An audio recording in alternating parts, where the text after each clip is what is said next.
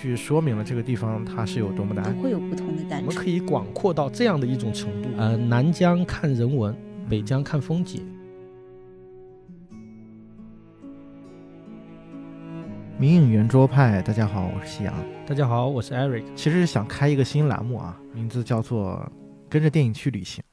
啊。然后这个栏目其实是我跟 Eric 呃一直在想的啊，因为我们也是特别喜欢出去玩什么的。从去年开始，我们也去了很多的地方啊。当然，我们觉得既然是第一期，我们也是一个新的尝试。然后呢，我当时就想，那第一期该做点什么呢？后来想了想，哎，觉得我们去年在新疆的那段经历啊，到现在为止都觉得特别难忘的，而且也很希望能再多去深入体验的一个地方吧。啊，正好啊，有一部电影也是在啊影院复工之后第一部上映的电影啊，叫《第一次的离别》。那这个片子我是在一九年的时候就看过，然后今天也有可能之后会邀请这个电影的导演王丽娜导演来跟我们一起来。分享一点关于这个电影的一些事情。今天我们也是借着这部电影吧，来聊一聊我们对于新疆的一些印象，包括去新疆发生的一些故事。最后还是会跟大家去分享啊，如果你想去那里的话，做哪些准备啊，或者说就了解哪一些方面的一些知识。其实新疆那个地方是值得大家反复去游玩的一个地方吧。而且我觉得，我觉得新疆是我去过的所有地方里面最值得。反复去欣赏的一个地方。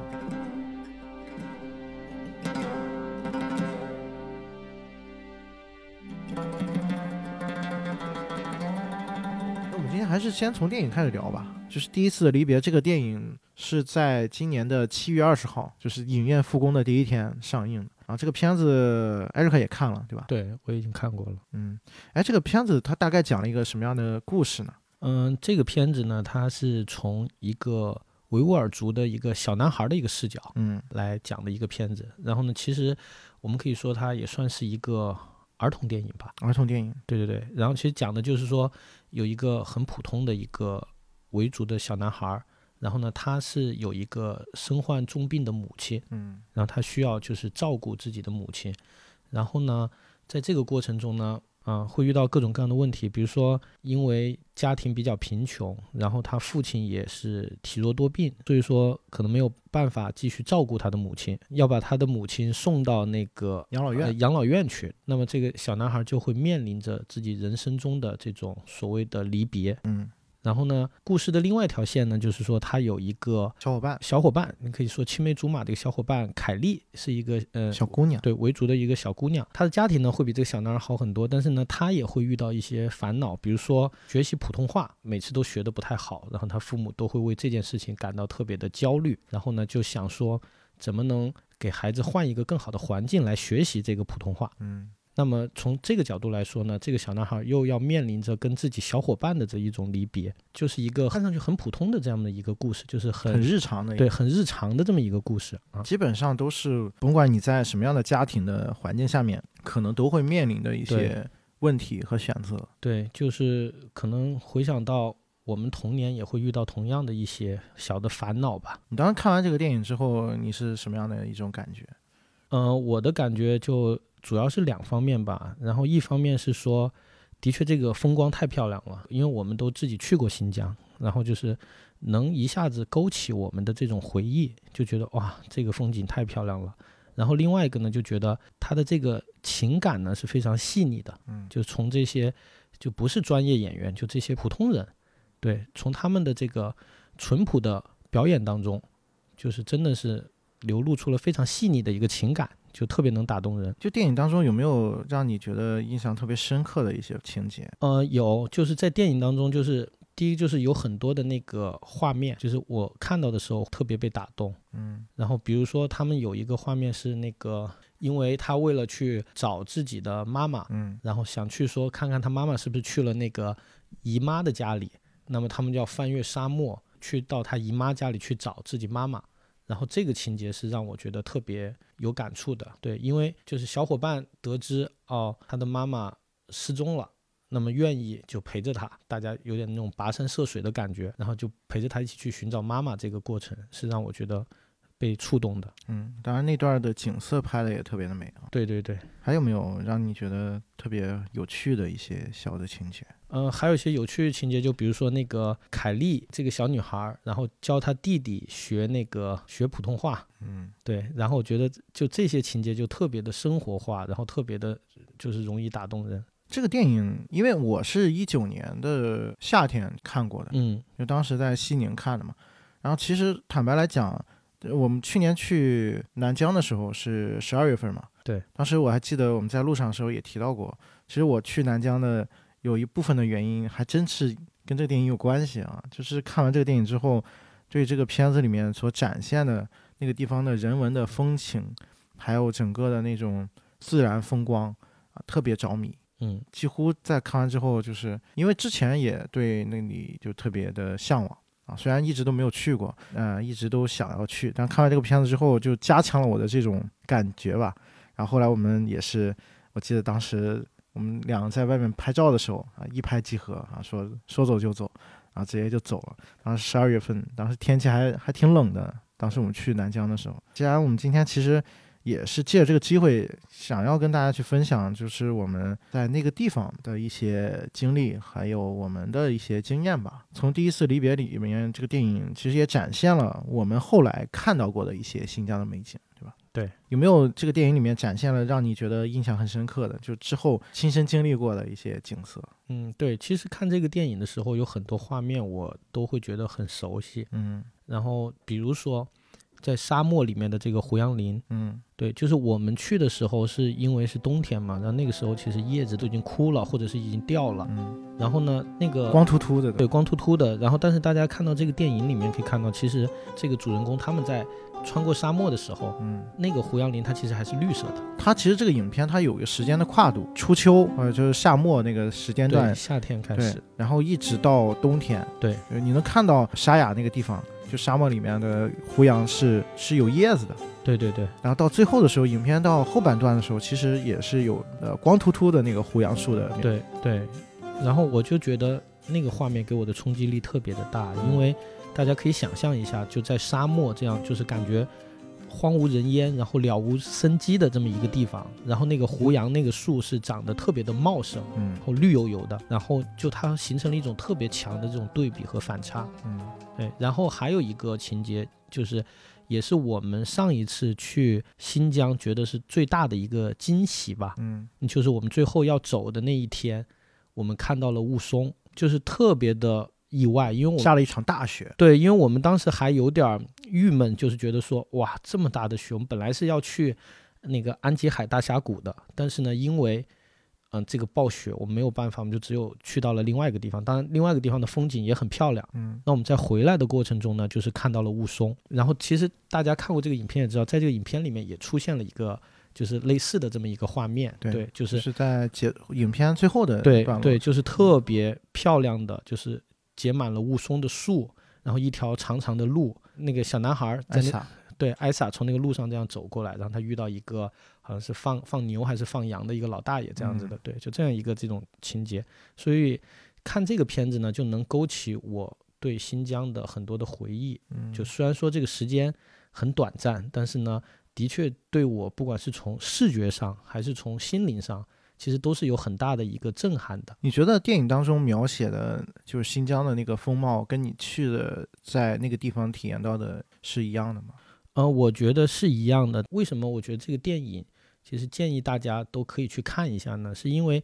其实电影里面有很多表达的东西，可能是你在旅游那样短短的一个时间之内，你是没有办法体会到的。就是你没有办法深入到呃人家家里面去。对对对，就包括说那个维族同胞们他们的一个生活状态，包括他们的一些日常的一些快乐或者烦恼，那可能我们作为一个游客，特别是在这种语言不通的情况下，可能我们是没有办法那么短的时间内能体会得到。但是我们通过这个电影呢，其实我们是可以看到的，就在那个景色下面所包含的，包括那里的人的生活的。对一些人文的东西。嗯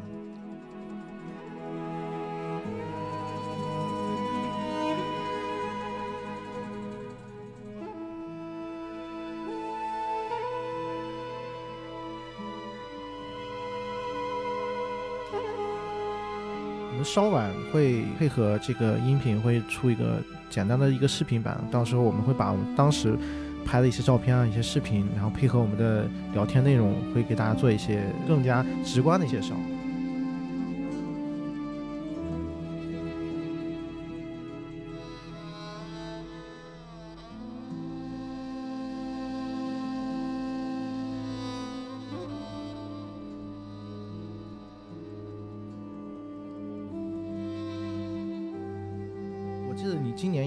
又去了一次北北疆对吧？就相当于是新疆全境都呃完全体验过一，次。大概去了，就是嗯，全境大概都去了一下。哎你自己对于那个地方是一个什么样的印象？什么样的感觉？您说北疆吗？就是整个新疆的这种感觉啊。其实南疆、北疆确实还是有一些区别的啊，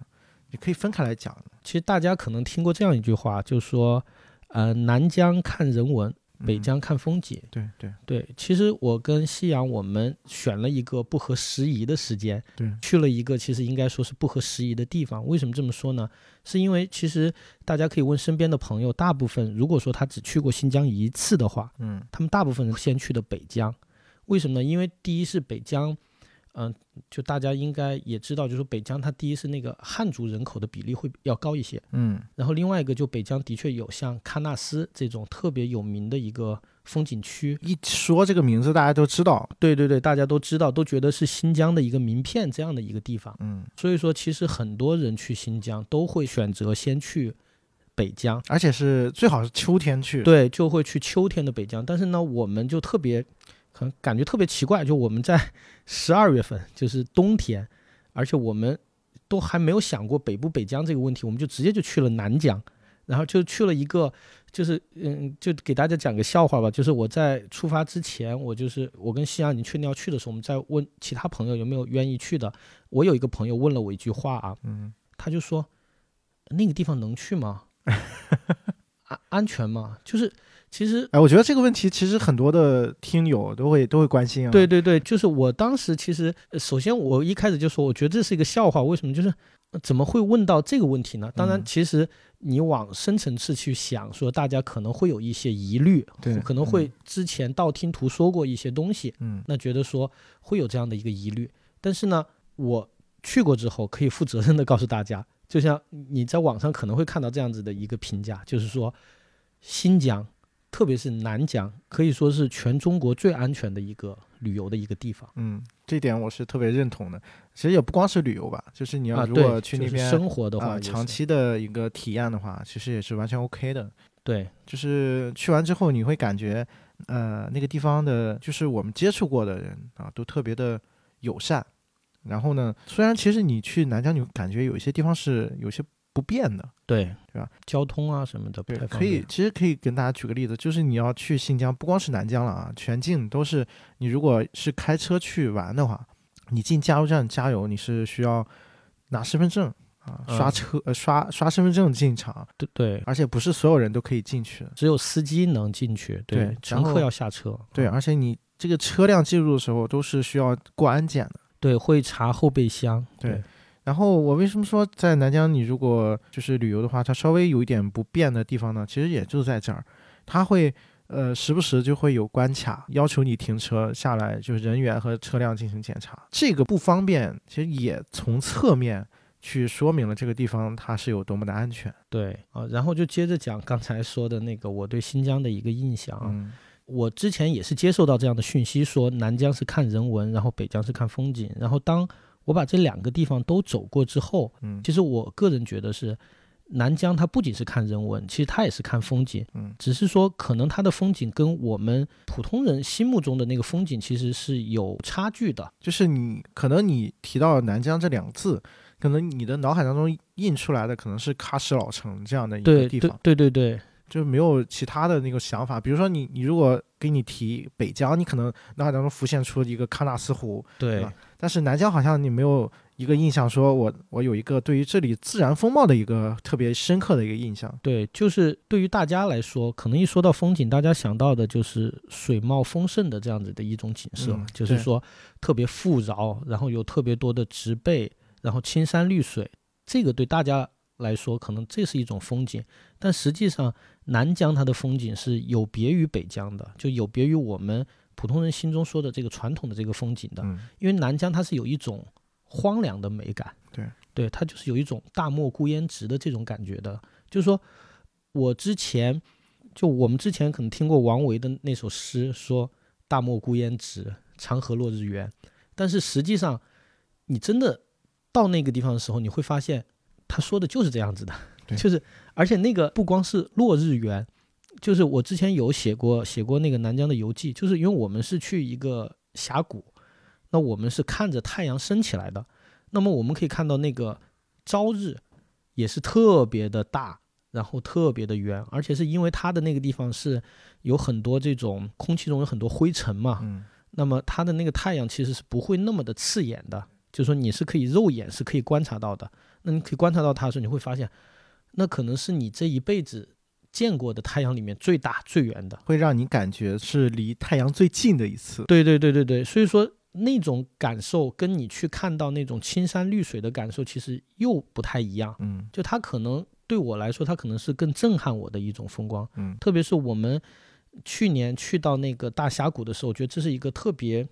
意外的，但是又特别难忘的一个体验。就是我们当时去这个大峡谷，纯粹就是一个临时的一个主意，因为我们本来计划好是去另外一个地方的，嗯但是因为查到说啊、那个大峡谷会距离更近，而且更顺路，所以我们就那天早上就先去到那个峡谷。然后去了之后发现，当时太阳还没有还没有升起来，对，当时还是天黑的状态下这样去的，然后我们就见证了整个日出的过程，然后包括我们去到那景区，景区就我们三个人，没有别的人，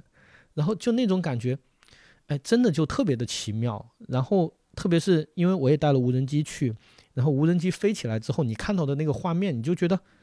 天哪，也太震撼了吧！就怎么可以广阔到这样的一种程度，就觉得特别的不真实。对其实有一种鬼斧神工的感觉。对对对，它本身那个景区啊，我们其实也是赶巧了吧？啊，无巧不成书嘛。所以我们去的那个时间，可能在大多数人的概念里面，它是不适合去到那样一个地方的。但恰恰又是那样一个时间，是最好的时间，对其实，让我们造就了就是我们可能比较独特的一些体验吧。啊对，包括那个大峡谷，因为那个大峡谷本身它的开发程度就不是特别高。对，而且它没有那么大的一个所谓的宣传的力度。对我还记得我们当时在那个景区，因为我们去的非常早，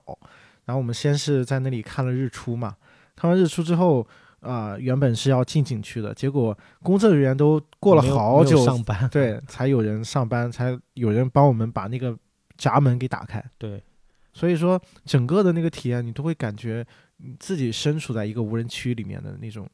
样子啊。对，而且最有意思的就是我们去的那个时间，其实看上去好像是一个不太就不合时宜的一个时间，但实际上我们去那个时间还特别恰到好处。为什么呢？是因为那个景区它的那个路其实是那种有点沙石的那种路，土路，对土路，它其实会有一点偏软的。嗯，你如果是在那个气温特别高的时候，你的车其实是最好不要开进去的。就比较危险。对，因为你开进去可能就会陷住。对，其实它的景区最开始是建议是四驱车进入的。对对对对，我们当时去的时候，我们自己也是选了一颗新的啊，对，因为我们当时开的 SUV 是比较普通的那种。驱的，对对但是其实就像艾瑞克说的那个原因，就造成了它温温度比较低，造成那个土是比较硬的啊。对，比较硬，而且因为它也没有说下雪，它只是说可能零下负一两度的那样子，对，所以它就那个土的那个就就有一点硬了。嗯，然后硬了之后呢，那那个车开上去就其实就是很很顺利、很畅通无阻，就没有出现任何这样的意外的情况。对。当你走进那个大峡谷的时候，其实你会感觉自己已经远离人类社会很遥远了。进去之后，手机都是没有信号的。对对对，而且那种那种神秘的感觉很难去描述，就是嗯我觉得大家可以去亲身的感受一下，就就是大家可以闭上眼睛想象一下那个画面，就是在一个应该是非常深的一个峡谷里面，可能就是那种高的，就是像摩天大楼那么高的那个悬臂，然后那个那个整个天空就是蓝色的，然后特别不真实的一个很纯净的蓝色，天空是没有云彩。那个蓝色给人感觉就是我们拍出来，我们都不相信那个是真的。对，然后那个那个山体呢，又是整个红的发亮，就是那种那种油亮的那种感觉的，而且这个是绝对不夸张的，因为如果我只是给你看一张照片，你会怀疑说啊，这个是后期的吧？但是当你真的亲眼看到之后，你绝对会相信我说的这个话的，就是真的是非常不真实的一个地方啊。然后其实我们在那里，在那个大峡谷也是看到了好多的野生动物，对吧？啊，对，就首先，嗯，在还没有进峡谷的时候，因为它那个外面都是戈壁嘛，然后我们我是看到了那个，就是我后来上网去查说，哦，那个是角羚，就是是一种，哎，好像叫中华角羚，就是它是。国家的一级保护动物，然后我们在那儿看到了，因为当时我是带了那个长焦的，所以说我拍到了，然后我看清楚它的样子了，上网上去查，哦，知道这是国家保护动物，所以我就觉得很神奇，就是我居然亲眼看到了国家保护动物，因为之前是从来没想过说能在，这就可能大家会想说啊，一个景区，对，你怎么会看到野生动物？但是其实你在南疆，它就是这么神奇，就是一个你可能在路边。你可能就会看到有一个小动物，那这小动物可能就是某个国家保护动物这样子。对，我还记得我们在大峡谷的时候，有一只羚羊啊，在那个山涧上面。对，我现在也记得，印象特别深刻。他偷偷的往下望着我。对他，他一直在看着我们，离我们大概如果说直线距离，至少在一两百米的这样子一个距离。对，然后就特别的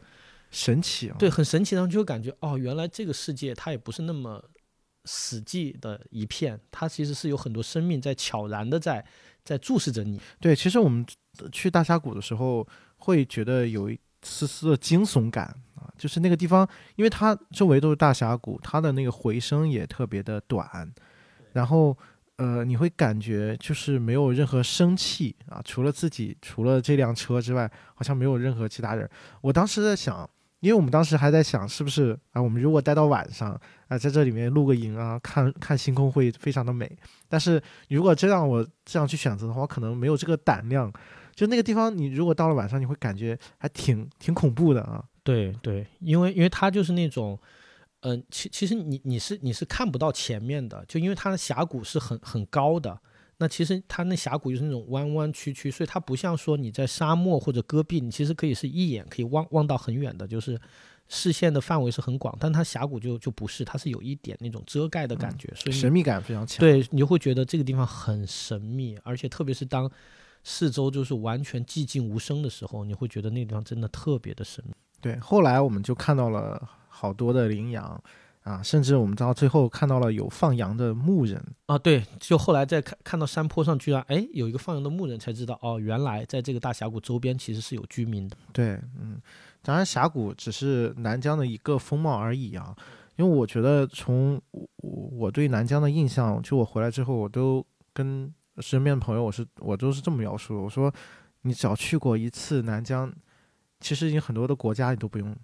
不用再去了。对，这就是为什么刚才我们也提到说新疆你是一定要去的地方，就是因为它的这个自然风貌实在是太丰富了。对对，嗯，其实我们刚才艾瑞克也提到了，就是戈壁沙滩、呃沙漠，这个也是在第一次离别里面他重点去描描绘的一个场景嘛。因为那个沙雅是就是库车那个地区，他们。本身那个那个地区，他们那个县好像就是在沙漠里面的啊，好几个村子就是在坐落在沙漠中间的。然后其实我们去南疆的时候，呃，塔克拉玛干沙漠也是我们重点去体验的一个地方，对吧？对，就是说到沙漠，就是我们在南疆另外一段特别难忘的回忆就是沙漠。对，因为其实一开始说到沙漠，大家可能有一些误解，就觉得沙漠可能是一个非常非常荒凉。然后也是鸟无人烟的这么一个地方，但实际上，其实我们去到沙漠之后，你会发现，第一，沙漠中其实也生活着很多小动物，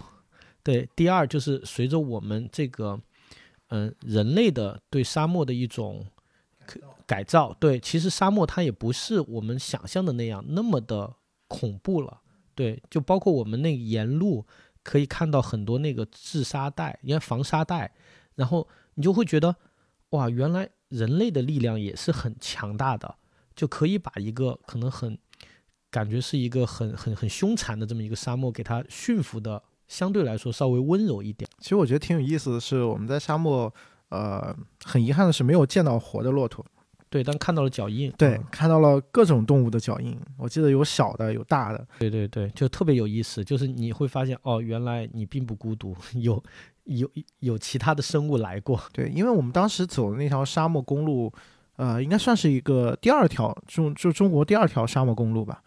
然后它那条沙漠公路比呃，因为如果大家有所了解的话，中国有呃最早的一条沙漠公路是从轮台到民丰民丰的一条沙漠公路，呃，我们走的那条恰恰不是这条路。对我们走这条路比那条路要好的一个点呢是。呃，那条路上周围种满了各种的这个植物啊，路路旁边种满了各种植物。其实你如果跑在沙漠公路上，可能看到的那个沙漠不是视野不是那么开阔。对，而且那边好像是有很多类似于像油田，对对这样的，然后包括那边还会车会更多，所以就是。因为我们后来也走过一段，对对，也走过一段，就特别特别幸运的是，就是我们其实两段沙漠公路，就是两段穿越塔克拉玛干沙漠的那个路，我们都走过，所以就更推荐的就是从和田到阿拉尔，阿拉尔，对阿拉尔这这一段沙漠公路，就是它会更纯净一些。嗯，那条公路，呃，它的周围就是视野会更开阔，它的植被比较少，对，视野更开阔。然后那段沙漠。如果大家有兴趣的话，可以停车找一个合适的一个，它有固定的一些停车点嘛，啊，然后去呃走进那个沙漠的腹地去体验。啊，我们当时也是在那个沙漠待了很长的时间，我记得我们当时还希望在晚上能在那里看到星空。对，只是那天因为月亮太亮了，所以我们实际上我们肉眼是看到了很多的肉肉眼是看到，但是其实。经常拍星空的人都知道，就是月明星稀嘛，就是说那天正好是一个十五，农历十五。对对，其实拍月拍星空最好的时间是在就是初一、初二、初三，大概是这样子的一个时间去拍。所以其实那天，因为我们本身也不是说刻意要去拍星空，正好是行程安排到那里，那觉得说想看一看星空，所以说就顺带拍下。虽然说没有达到那么好的一个效果，但是但是我们其实肉眼看到的那种感觉是没有办法可以取代。对，那天。晚上的经历，我觉得也是一个很难得的体验啊。然后能走到沙漠里面，其实，呃，那天因为那天那天晚上的月亮的光特别的亮，特别的亮，其实你是看得清楚的，对，周围都是能看得清楚的。但沙漠里面，因为它是没有回声的，对吧？它的那个，呃，就是因为空气当中的沙漠沙子的含量非常非常大，所以你基本上你会感觉自己走在路上特别的静，特别的安静，对。而且它有一种，就是你望不到边的那种感觉，会特别的神奇。就就你不知道那个它的终点在哪里。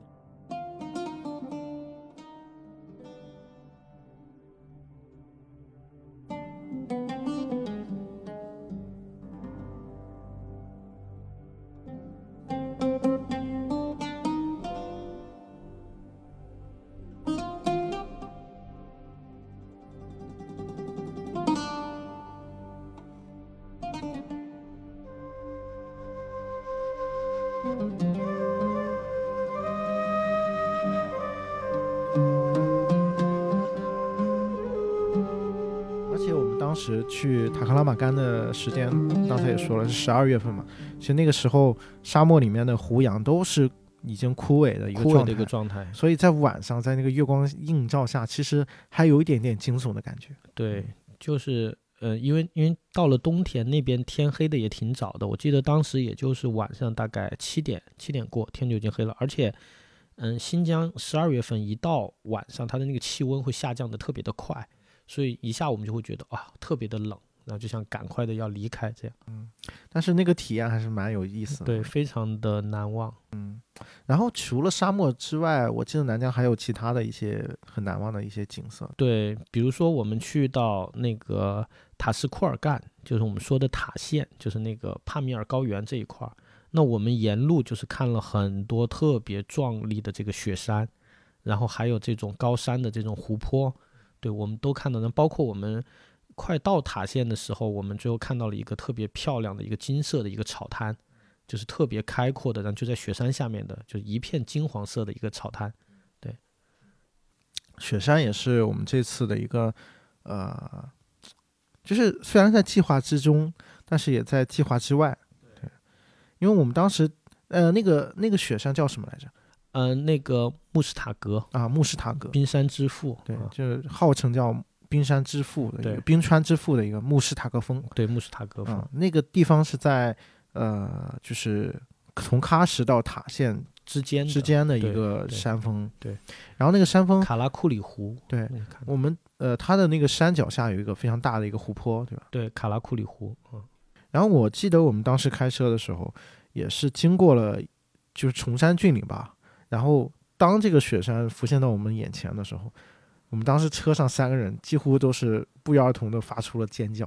对，因为那个雪山真的离你太近了，然后你基本上你的肉眼是可以看到它的雪的那个细节的，然后那种震撼其实真的是很难用言语去表达清楚的。对，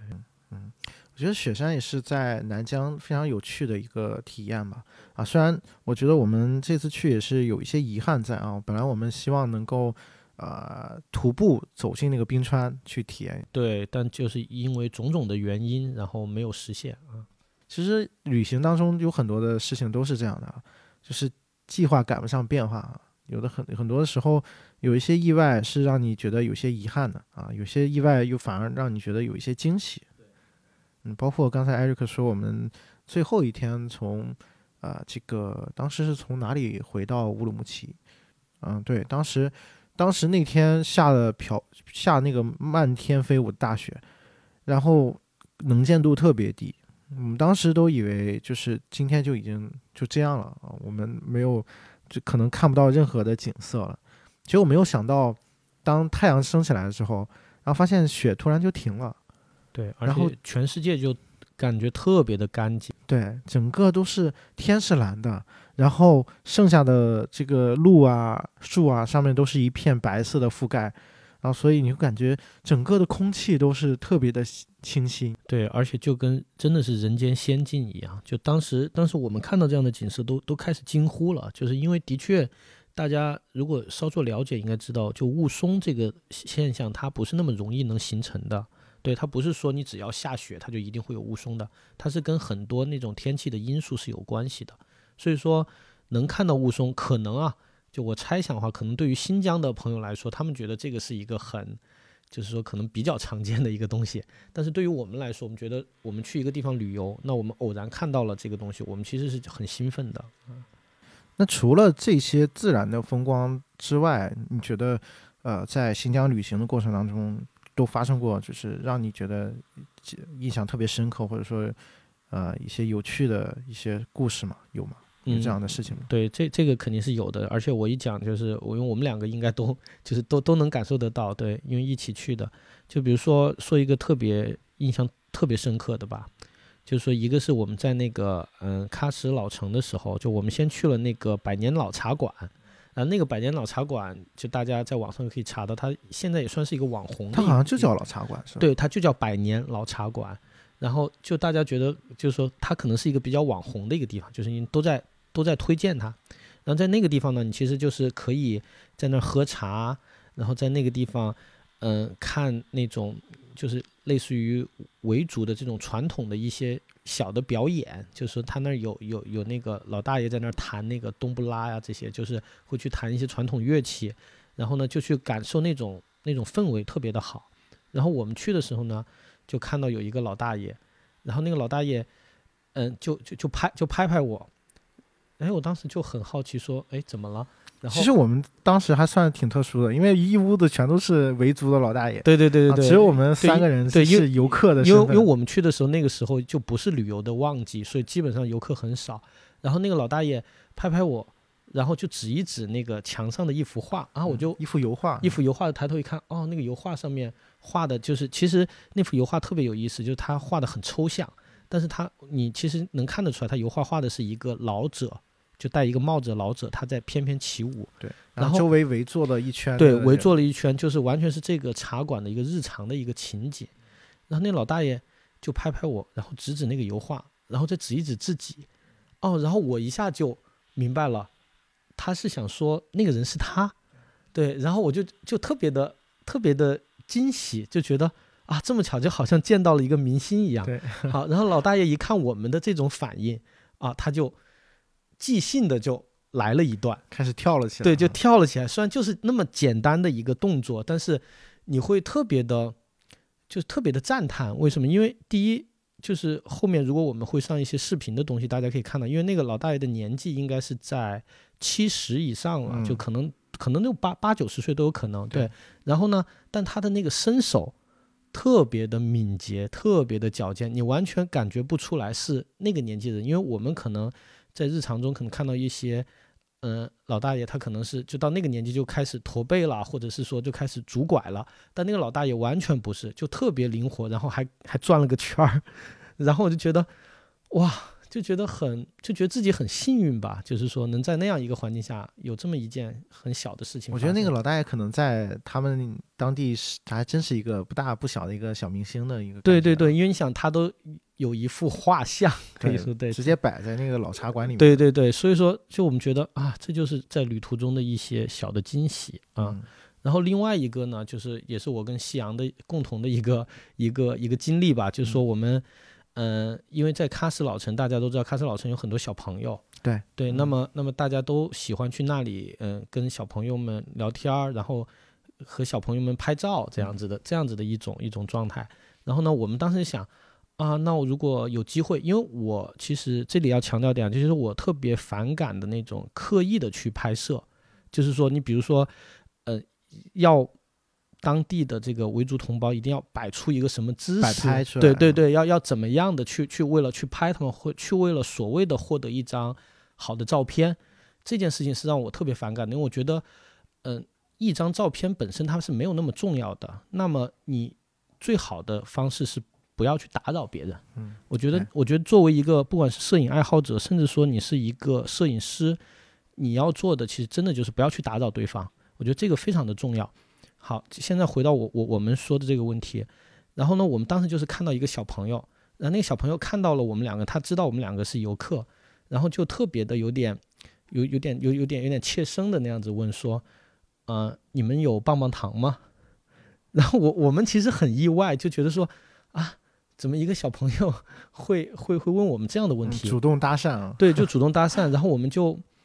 嗯、就就就有一点意外吧，但是呢，又觉得哎，小朋友还还蛮蛮可爱的，然后然后他问了我们这个问题，然后我们就去去买了两两个棒棒糖，其实当时还我们一开始觉得挺遗憾的，因为我们没带没有带，糖对，没有带糖，啊结果走到一个巷子里面来，突然发现一个一个小超市，对，然后我们就去买了棒棒糖，然后我们去买棒棒糖的时候，那个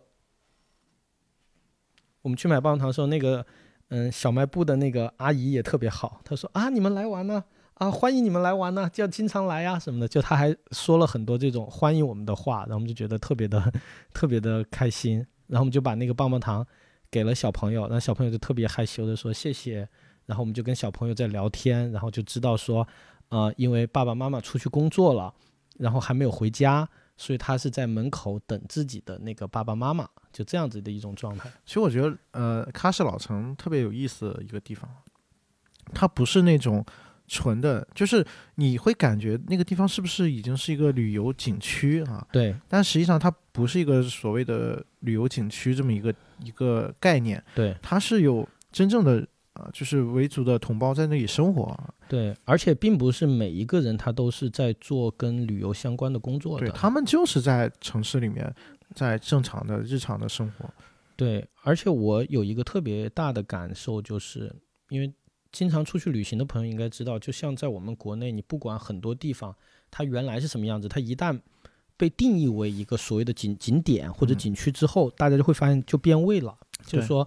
可能那个地方所有的人都开始做跟游客相关的生意，然后可能每一家都想着是怎么赚你的钱，但是我觉得在喀什古城来说，就目前的状态来说，它其实这一点是非常值得，嗯，值得去肯定的。就是第一是，它虽然说我们大家可能在游客心中把它定义成了是某一个所谓的景点，但实际上第一它是不要门票的，然后他他就说他自己把自己就就否定了，说我这不是一个要收门票让你进来的这么一个所谓的景点。然后第二呢，就是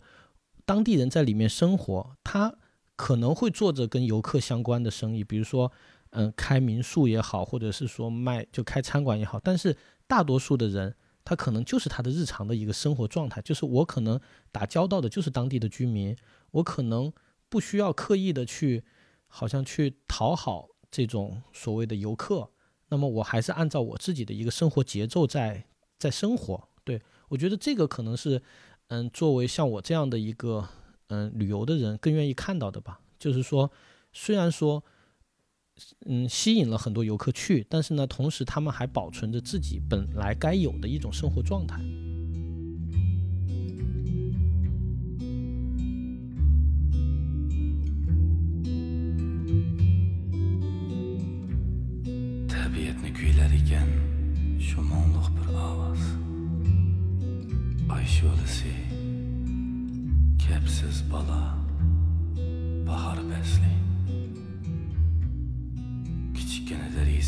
其实中间发生过一一件事情，让我觉得挺意外的，就是我们当时，因为我们在老茶馆的时候，我觉得那边的茶特别的好喝嘛，啊，就是我们当时喝了一款叫玫瑰奶茶，对，哎，我们当时就觉得，哎，这个这个茶叶特别的棒，想买一点回去。然后我记得我们两个人一开始在考虑是不是要在老城里面去购买这样一个茶叶，然后当时我们两个都在想，啊，这个地方是一个旅游景区，一一定会很贵。对，一定会很很贵。然后，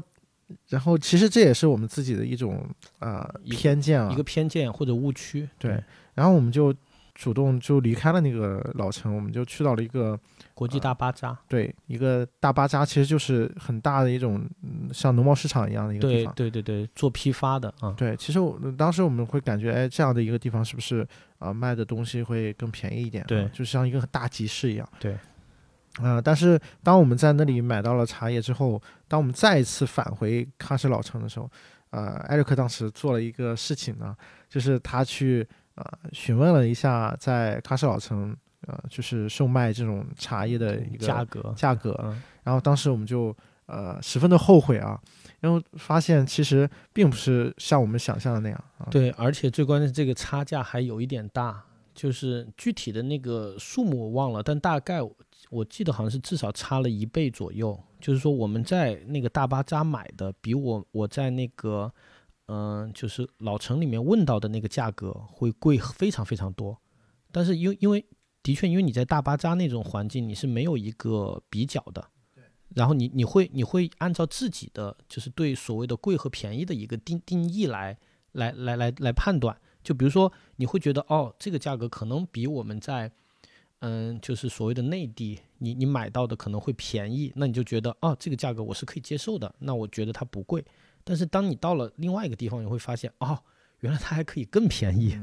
最主要是那个另外一个地方还是我们传统意义上感觉是一个旅游景区的一个，地方。还以为是一个旅游景区，所以这就是为什么我们觉得喀什老城是一个特别难得的一个地方，就是这个原因，就是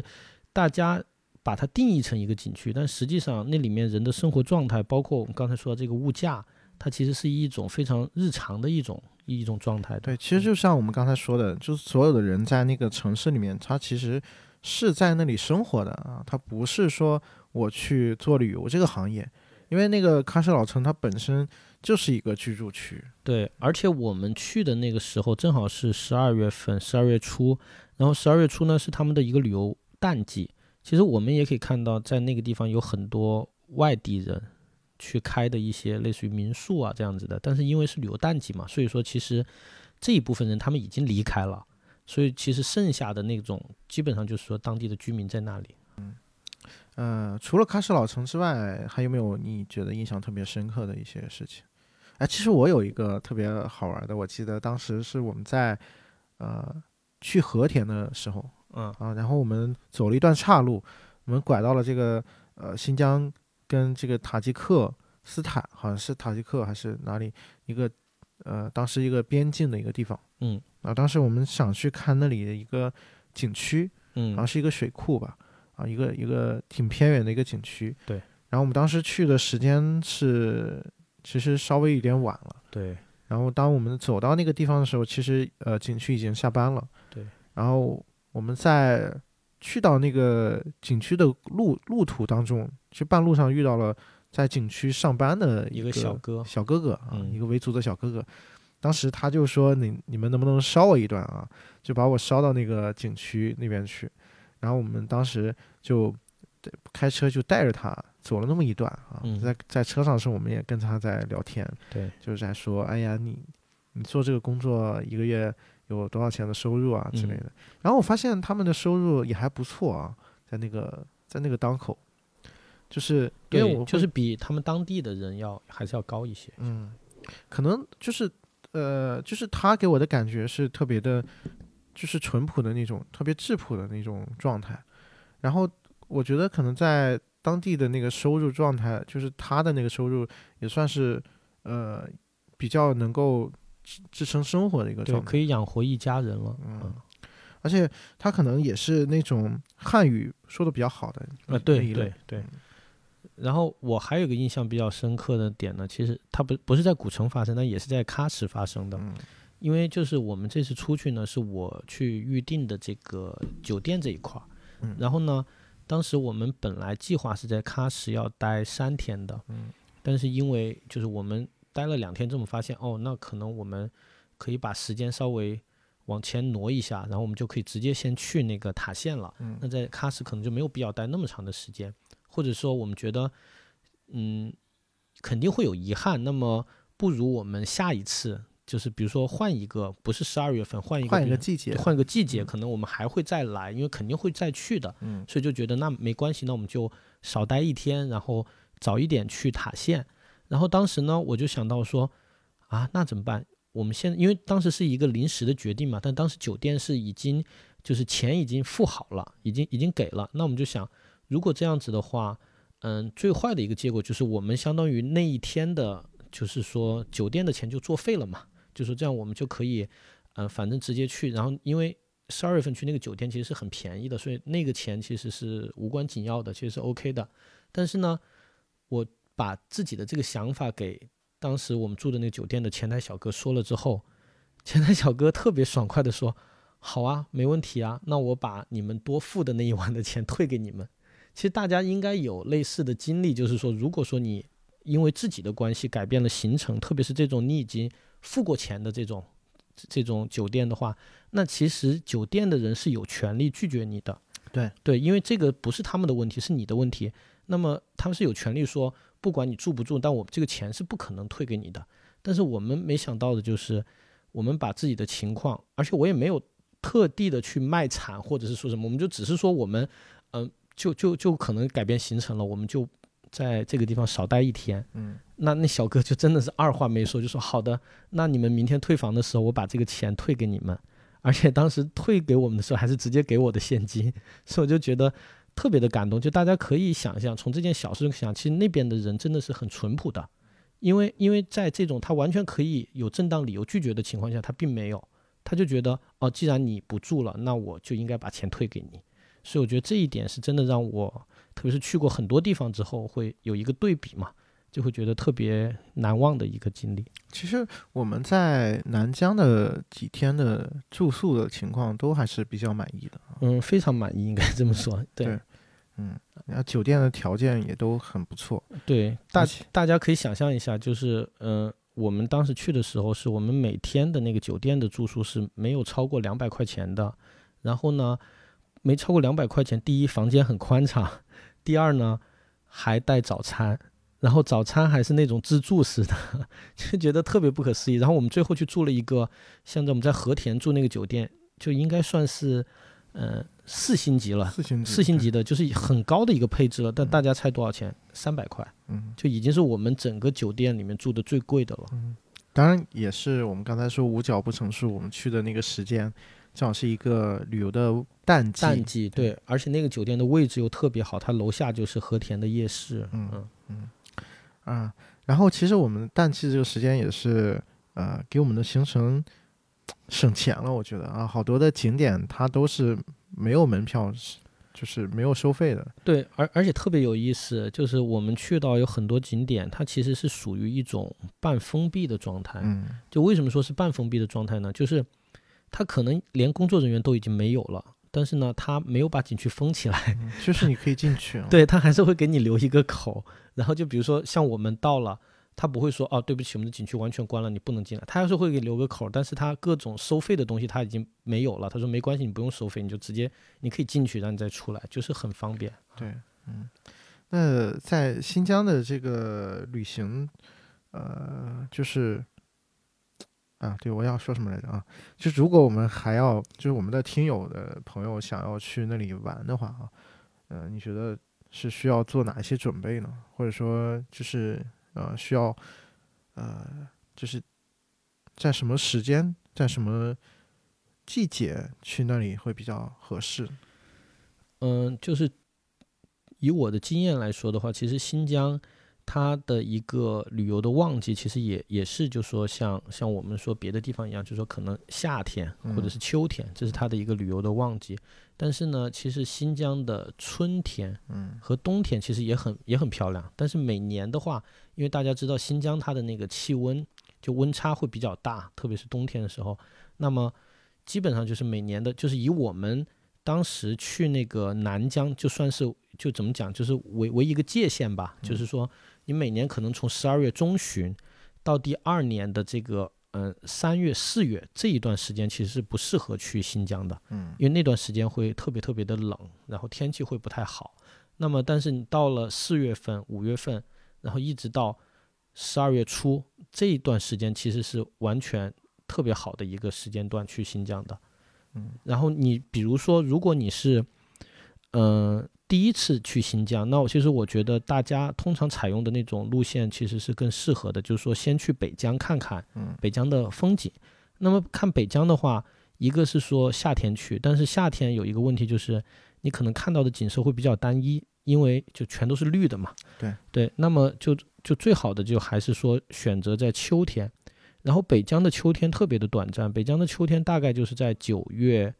九月中旬到十月初，也就是说国庆节可能刚过完那个时间，北疆就开始下雪了。所以这个这个时间特别短暂，所以大家如果要去看北疆的这个秋天的话，那么就一定要选好这个时间，就大概是九月十五号左右到十月初这样子的一个时间段。嗯但是南疆呢，如果是去看南疆的秋天的话，那它就要往后再延一下，因为南疆整体的那个气温会比北疆高很多。嗯那南疆就是在十月中旬到十一月中旬是它的一个秋天。那么十月中旬之后呢，就像我们十二月份去，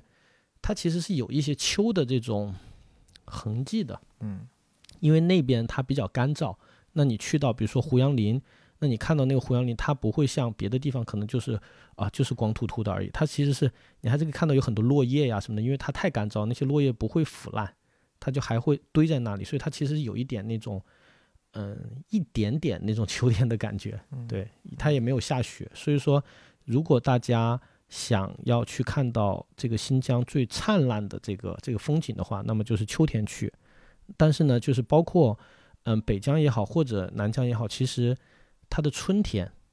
也也是很漂亮的。就是说，但是它的春天的那个时间也是比较，相对于我们内地来说，它是比较稍微往后往后靠一点的，大概就是四五月的时候。那么那边的话，也会有很多类似于花海呀、这种的。对啊，其实我们啊，如果大家对新疆那个地方感兴趣，或者说也想去南疆看一看，呃，如果时间合适的话，也可以来跟向我们来咨询啊。我们可能也在时间合的时合适的时候，也会组织啊去那边去旅行啊，主要是去那边拍照啊。对，就是如果我们的听众，然后对我们的这些旅行很感兴趣的话，其实大家可以跟我们多交流、多互动。包括因为我自己也算是一个旅游达人吧，所以也会写很多关于旅游方面的一些攻略呀、或者是就是你在网上可以看到我拍的很多照片和写的一些文字的东西。所以大家如果感兴趣的话，可以多跟我们交流一下。对，嗯我们可以给你出一些建议吧。Ay asmanda Ben asmanda ay bulsam 然后今天我们聊那个一第一次的离别，也是请到了丽娜导演来跟我们做一个简短的分享啊。啊，先欢迎丽娜导演给我们打个招呼吧。大家好，我是第一次离别的导演丽娜，很开心又和大家在节目里见。呃，上一次是在 First，对，一年了，快啊，一年多了，对。一年多了，嗯嗯，这一年多，丽娜姐有没有呃新的一些项目啊，或者是新的变化呀？嗯，对，这一年多基本都在拍村庄音乐，然后嗯因为之前就做了剧本的调研啊，包括剧本也出来了，所以这一年呢，基本上都在嗯拍这部电影。对，其实我也特别好奇，那这部电影它现在是怎么样一个状态啊？现在？嗯，对，这部电影呢，就是刚刚其实我也从新疆结束拍摄，然后嗯。呃才到北京两天吧，对，嗯。然后呢嗯。就是嗯还有一个阶段，因为这部片子也是分四季在拍，所以还嗯。有、还还还有一段时间没拍完，嗯，但基哦。本上都嗯应该在后年吧，应该就能制作出来，对，因为明嗯年还嗯得补补两个季节，拍两个季节，对。嗯，那这部新片它现在是呃，它是一个什么样的题材呢？也是呃素人演员吗？嗯，对，是素人演员，嗯，但是呢，他和第一次离别不太一样，是因为他村庄音乐嘛，所以呢，在这嗯部影片里头，基本上汇聚了，呃，塔克拉玛干腹地，呃，最牛的民间音乐人，然后也是塔克拉玛干腹地的，嗯，音乐影像师吧，我觉得是一部，然后，嗯、啊，对，在一个村庄里头，然后聚集了这些非常牛的民间音乐人，然后拍的过程也会带给我很多很多震动。听到那些歌，那些村庄里的那些故事，我觉得，嗯，反正特别吸引我，嗯塔克拉玛干，我又想起了这个第一次的离别，那个嗯沙漠的场景啊。哎呀，回想起来，第一次看这个电影是一九年的七月份啊，然后时隔这么长时间啊，哎，应该说是时隔一年之后啊，这个片子是在七月二十号，二零二零年七月二十号啊，也是疫情之后影电影院复工的第一天啊上映。哎，当时做出这个选择是呃你本人的意愿吗？还是跟大家一起商量之后的一个决定？对，因为基本上片子什么时候上映，嗯、基本上还是出品方包括宣发团队来嗯做决定。嗯、那嗯当然我，我我也是知晓这个情况，所以呢，嗯嗯，就是也觉得 对，呃，而且出品方和宣发团队也是很快的时间做出的这个决定，就是、嗯呃，正好第一次离别和疫情之后，因为有长达半年的时间大家都没有进影院嘛，那就是嗯觉得第一次离别这个题目、这个名字就和那段心境都比较契合，而且嗯嗯、也希望就是，其实我们真真实的愿景也希望就是第一次离别在，也就是尤其是疫情之后影院复工的时候，能够带给大家一些温暖吧。这部片子，呃，就像日嗯本媒体说的，失传的童年惊现亚洲，然后，呃，也希望在疫情之后，嗯，能够在荧幕上看到这样一个美好的童年生活。对。嗯，这么长的时间啊，就是呃，这您的这个第一部片子，你觉得再回头再去看这个片子，就是现在的感受跟以前会不会有一些不一样，或者说是不是有一些新的感觉？对，会不一样，因为，嗯、我是前天坐飞机从上海飞北京的时候，正好在飞机上又看了《第一次离别》。其实《第一次离别》上映的时候，我正好也在新疆，那个时候正好也有疫情，所以呢，新疆的整个影院都没有开，那我也没有在影院里看到《第一次的离别》，就是上映期间整个影院我都没有看到。那那个，嗯、也是很久之后，在那个就是昨前天在飞机上看了第一次离别，我觉得也是一个特别的体验吧。然后又看到这些孩子，包括，嗯、就是因为我也常时就经常会和他们见面，和剧中的孩子，那看到他们现在都变得的比以前要大很多，因为。几年过去了嘛，那孩子长得也非常快，然后再看荧幕中他们的时候，也会有很多感动。那呃，也会想起拍摄期间的很多的呃事情，所以呃会有不一样的体验。而且，我、我觉得第一次离别就是嗯不同的阶段或者是不同的心境，呃去看都会有不同的感触。我想任何一部影片都会这样，对。对，其实我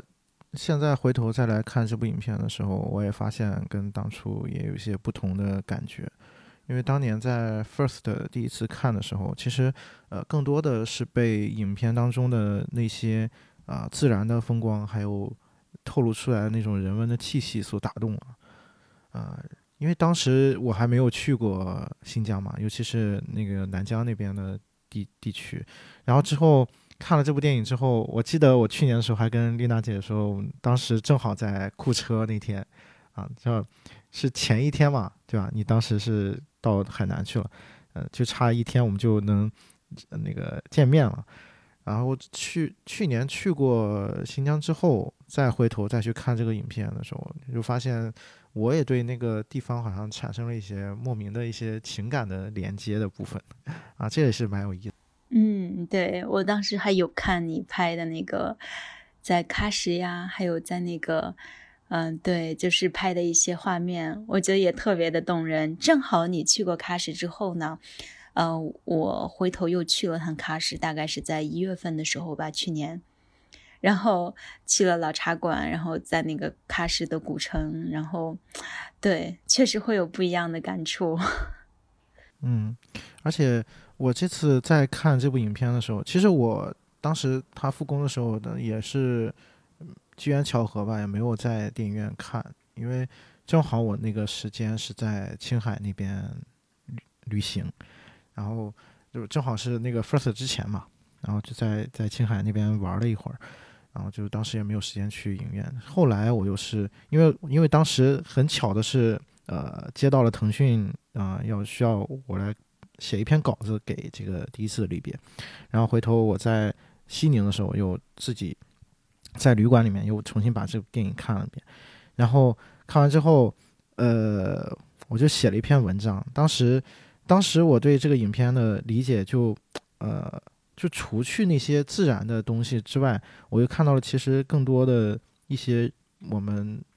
共同面临的一些话题和问题吧。啊，包括其实我们，呃，我记得去年的时候在跟丽娜姐分呃交流的时候，也曾经说过，呃，这个虽然是她这个故事是发生在新疆这样一个地方，其实她讲的所有的事情和情感，其实对于每个人来讲都是共通的，对吧？我记得当时我们还交流过这个问题啊。对啊，然后嗯，因为很多都是普世的，就是是世界上的每一个你我都会面临的问题，比如说对孩子的教育问题，或者是呃纯真的童年，就是呃就很多很多，其实我觉得是嗯、具有人类性吧，对对对，嗯，对，因为我当初在看第一次看《第一次离别》的时候，我还记得里面就是关于两个孩子之间的那种故事，特别的动人啊，包括这个呃凯莉和艾莎也面临着跟亲人的这种离告别和跟自己伙伴的这种告别。其实，但是我这次再去看的时候，啊、我就突然发现，其实，在开场电影开场的第一幕的时候，啊、导演就用了一个特别好玩的一个视角去展现了，其实这也是一个时代的一个现一个交错吧。我觉得，就是我还记得在那个葡萄树下那个馕坑，然后艾萨去啊、呃找他的那个奶奶去要那个馕吃，然后在背景在后景上有几个老人在谈论着家中的孩子想要这个呃离开呃这个这个沙哑，然后去到库车去寻求更好的一种生活，但是老人好像对这个事情是呃不太同意的啊。但是这种这种场景好像在之后的呃剧情里面也有展现，包括、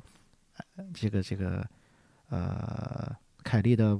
母亲和父亲之间也关于这个事情也有过争执啊，就是要不要去库车打工，给孩子一个更好的一种生长环境。然后我这次看的时候，就对于这样的情节就特别的 在意，可能是年纪到了吧，还是什么，就是 感觉就是大人的这种呃苦恼和生活，也是在这个影片里面有所传达，哎包括可能也是一种呃传统生活跟现代生活的一种碰撞的结果。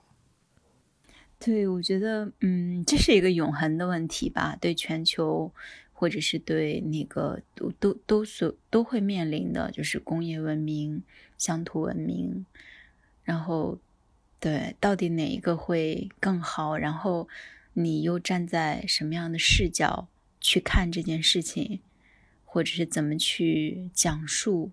我觉得这个也是在影片中会不断去思考的，包括嗯，现在拍的第二部也会都有都有不同的思考的方式在里面呈现。那我觉得不同的嗯时间段，我就是思考同样的问题，也会有不同的感受。对，嗯嗯嗯，丽娜姐，现在对于你来说，就是因为你离开家乡这么长时间了，但是呢，你又拍了这么一部跟家乡有关的一部电影，你再次再回到那个地方的时候，会有一些不同的感觉吗？就是在你在拍这部电影和呃拍电影之前，嗯，我觉得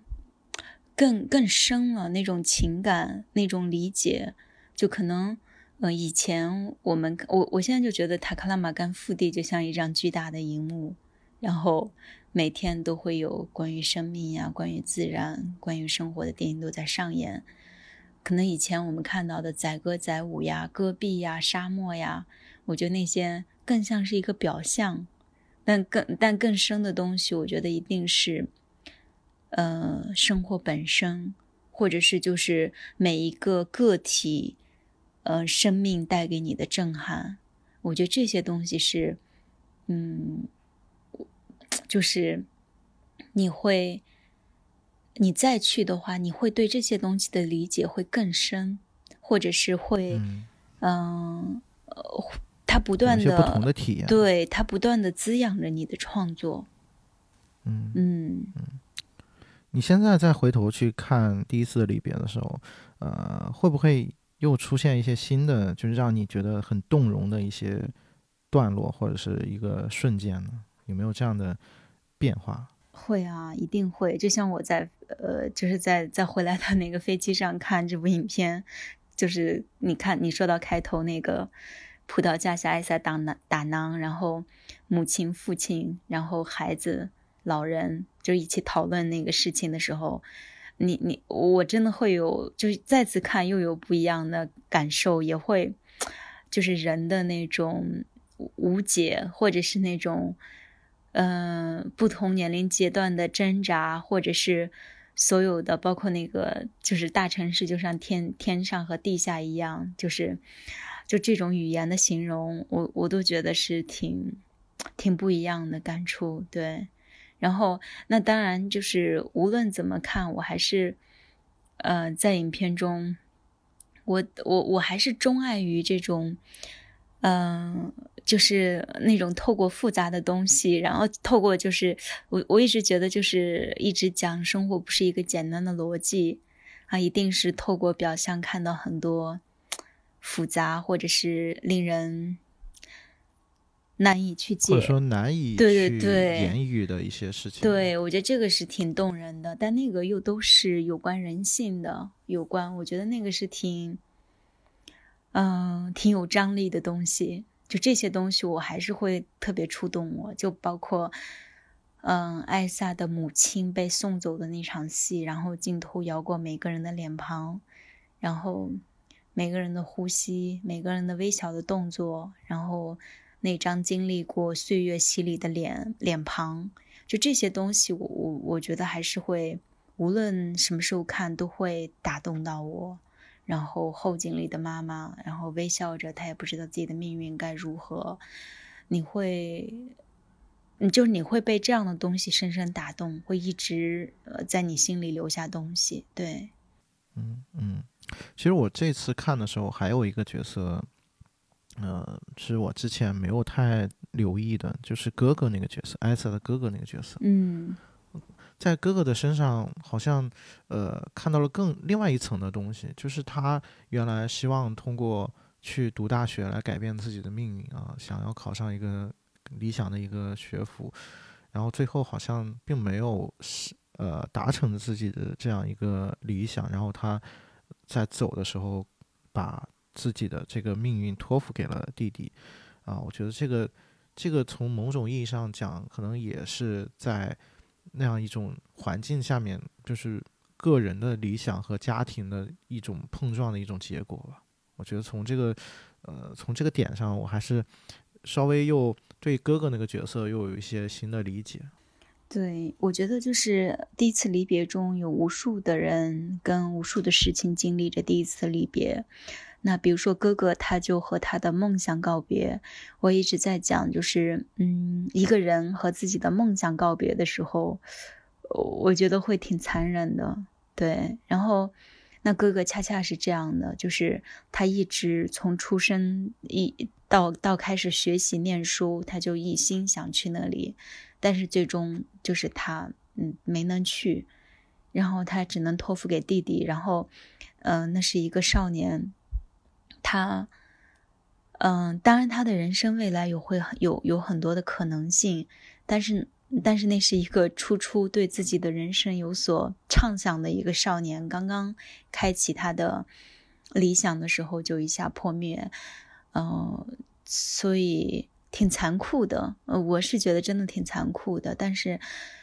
嗯，生活中也有，这就是生活吧。对，生活中有很多这样的，就是我的身边都有很多这样的朋友。对，所以，嗯，就是，嗯，对啊，就我，我觉得，对，嗯嗯，我觉得，我觉得导演作为，呃，作为这个电影导演，我觉得你已经，啊。从我看来啊，就是给片中的人物留下了一个比较温柔的一个结局吧，就是让所有的人都在一种变化当中继续的生长和继续的生活，啊，并没有去呃让他们就是困在那个原地啊，包括最后的艾莎啊，因为要去寻找小羊，其实到底找没找到这个小羊呢？谁也不知道，对不对？嗯，对，就是。嗯，包括哥哥，他最后写信给自己的弟弟，他说，他第一次坐了火车，然后发现不像父亲所说那样，然后怎么样怎么样，他又开始通过另一种方式去探索，然后又去搭建自己的人生。所以，嗯，我觉得还是好的电影还是仁慈的电影吧，就是它会有，嗯，会有一些。就像摇篮的嘎吱啊，朴素的催眠曲呀，就这些东西还是要远远胜过刺刀和枪弹。对，对，嗯，啊，既然说到这儿，呃，其实我是希望如果有以后有机会的话，因为我之前去的，呃，去年去的南疆也只是匆匆掠过，嗯，啊，之后有机会的话，特别希望能够在。啊，包括沙海地区，或者说是塔县那边啊，有一个单独的时间去深入到我们的这个呃同乡家里面去啊，或者说在那个环境下面能够自己去感受一段时间。我觉得这样的时间可能对于你单纯的去看一看那边的风景啊之类的，要更加的有意义一些。嗯，好啊，等你来。我觉得，呃，因为因为我其实，在看这部影片的时候，一开头的那个馕坑跟葡萄树就已经将我的目光，所有所有的目光全都吸引过去了。啊，我觉得这个部分是它虽然是简单的一个景色，但是它饱含了进那个地区的生活了几千年的人人民，他所蕴含下来的那股怎么说呢？那股。风采吧，就是或者说是文化当中的那些，呃，特别有韵味儿、有嚼劲儿的一一些东西啊，这个是需要每个人去切身去感受才能体会到的东西。嗯，对，那个南坑也是，嗯，当时我和整个村民搭建起来那个南坑，对，然后也就拍那个场景的时候也还挺挺有感触的。就那个是我童年记忆里，常常在路的角落或者路的某一处，就会看到一棵杏树或一棵桑树，然后底下有一个囊坑，囊坑的后面有几匹马，然后有慈祥的奶奶们在打囊，然后一些家人在那里喝茶，铺着地毯。我觉得那个是。记忆中，就是童年记忆中特别常见的画面。嗯嗯嗯，好啊，基本上我们想要分享的就差不多啊。嗯啊，最后还是希望能早日看到丽娜姐的那个第二部电影啊，嗯现在是蛮期待的。另外就是那个呃纪录片现在还在继续的制作吗？还是已经嗯，现在还没有，就是还是要在继续拍是吗？嗯，对，我想能拍的时候继续再拍一下吧，觉得会更有力量一嗯些。对，嗯嗯，啊，希希望我们有机会能尽早再见面啊，然后我们可以有一个交流的机会。好呀，好呀，期待我们见面。好，谢谢。